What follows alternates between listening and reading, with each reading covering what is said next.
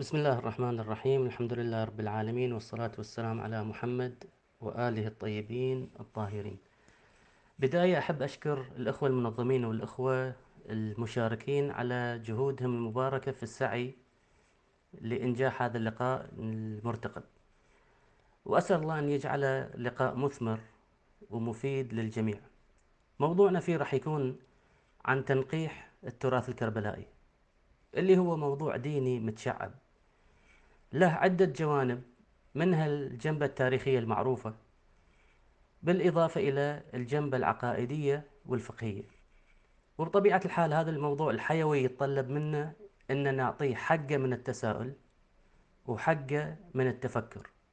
حتى نوقف على أسراره ونغطي أطرافه ونتمكن في نفس الوقت من بعض مفاتيحه.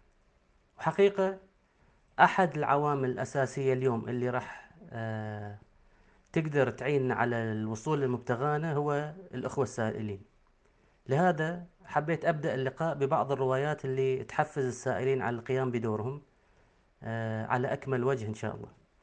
وهي الروايات اللي تحثنا جميعا على السؤال وطلب العلم اللي هي رواية موجودة في كتاب بصائر الدرجات صفحة 23 راح أذكر أبدأ أول شيء في الرواية رقم ثلاثة اللي هي آه، سندها حسن. هذه الرواية تقول طالب العلم يستغفر له كل شيء والحيتان في البحر والطير في جو السماء. هذه الرواية الأولى تحثنا على طلب العلم. الرواية الثانية آه، تعطينا معلومة زيادة اللي هي الرواية رقم ثمانية والسند صحيح. تقول العالم والمتعلم شريكان في الأجر للعالم أجران وللمتعلم أجر. هذه الرواية تعطي فضل للعالم باعتبار أن أحيانا العالم هو اللي يفيد المتعلم فيعطيه المعلومات الجديدة. لكن مو كل الروايات آه، يعني تعطي هذه الموضوع بإطلاقه. أحيانا لا في بعض القيود اللي لازم ننتبه لها. منها هذه الرواية اللي آه، جاية يعني بسند آه، في إنسان مجهول لكن ممكن نقدر نوثق هذا الإنسان اللي هو المفضل بن سالم. الحديث رقم واحد من نفس المصدر.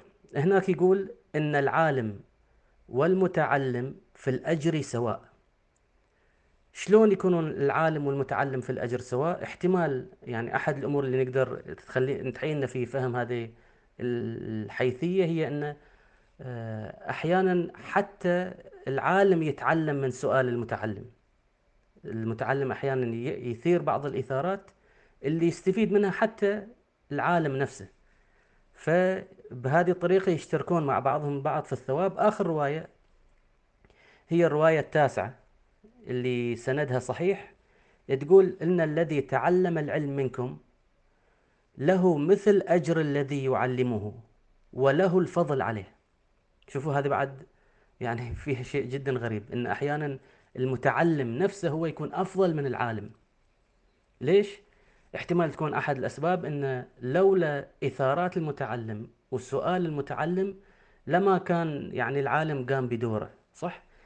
لهذا آه، جدا مهم إن إحنا نطلب العلم ونثير التساؤلات حتى نوصل للحقائق ونستفيد من بعضنا البعض ونكمل بعضنا البعض. هذا اللي حبيت أقوله في البداية. والحين أترك الأخوة المشاركين لصياغة أسئلتهم. وإن شاء الله راح يكون التفاعل مع هذه الأسئلة فيه لله رضا وللمستمعين أجر وثواب. ونسألكم الدعاء.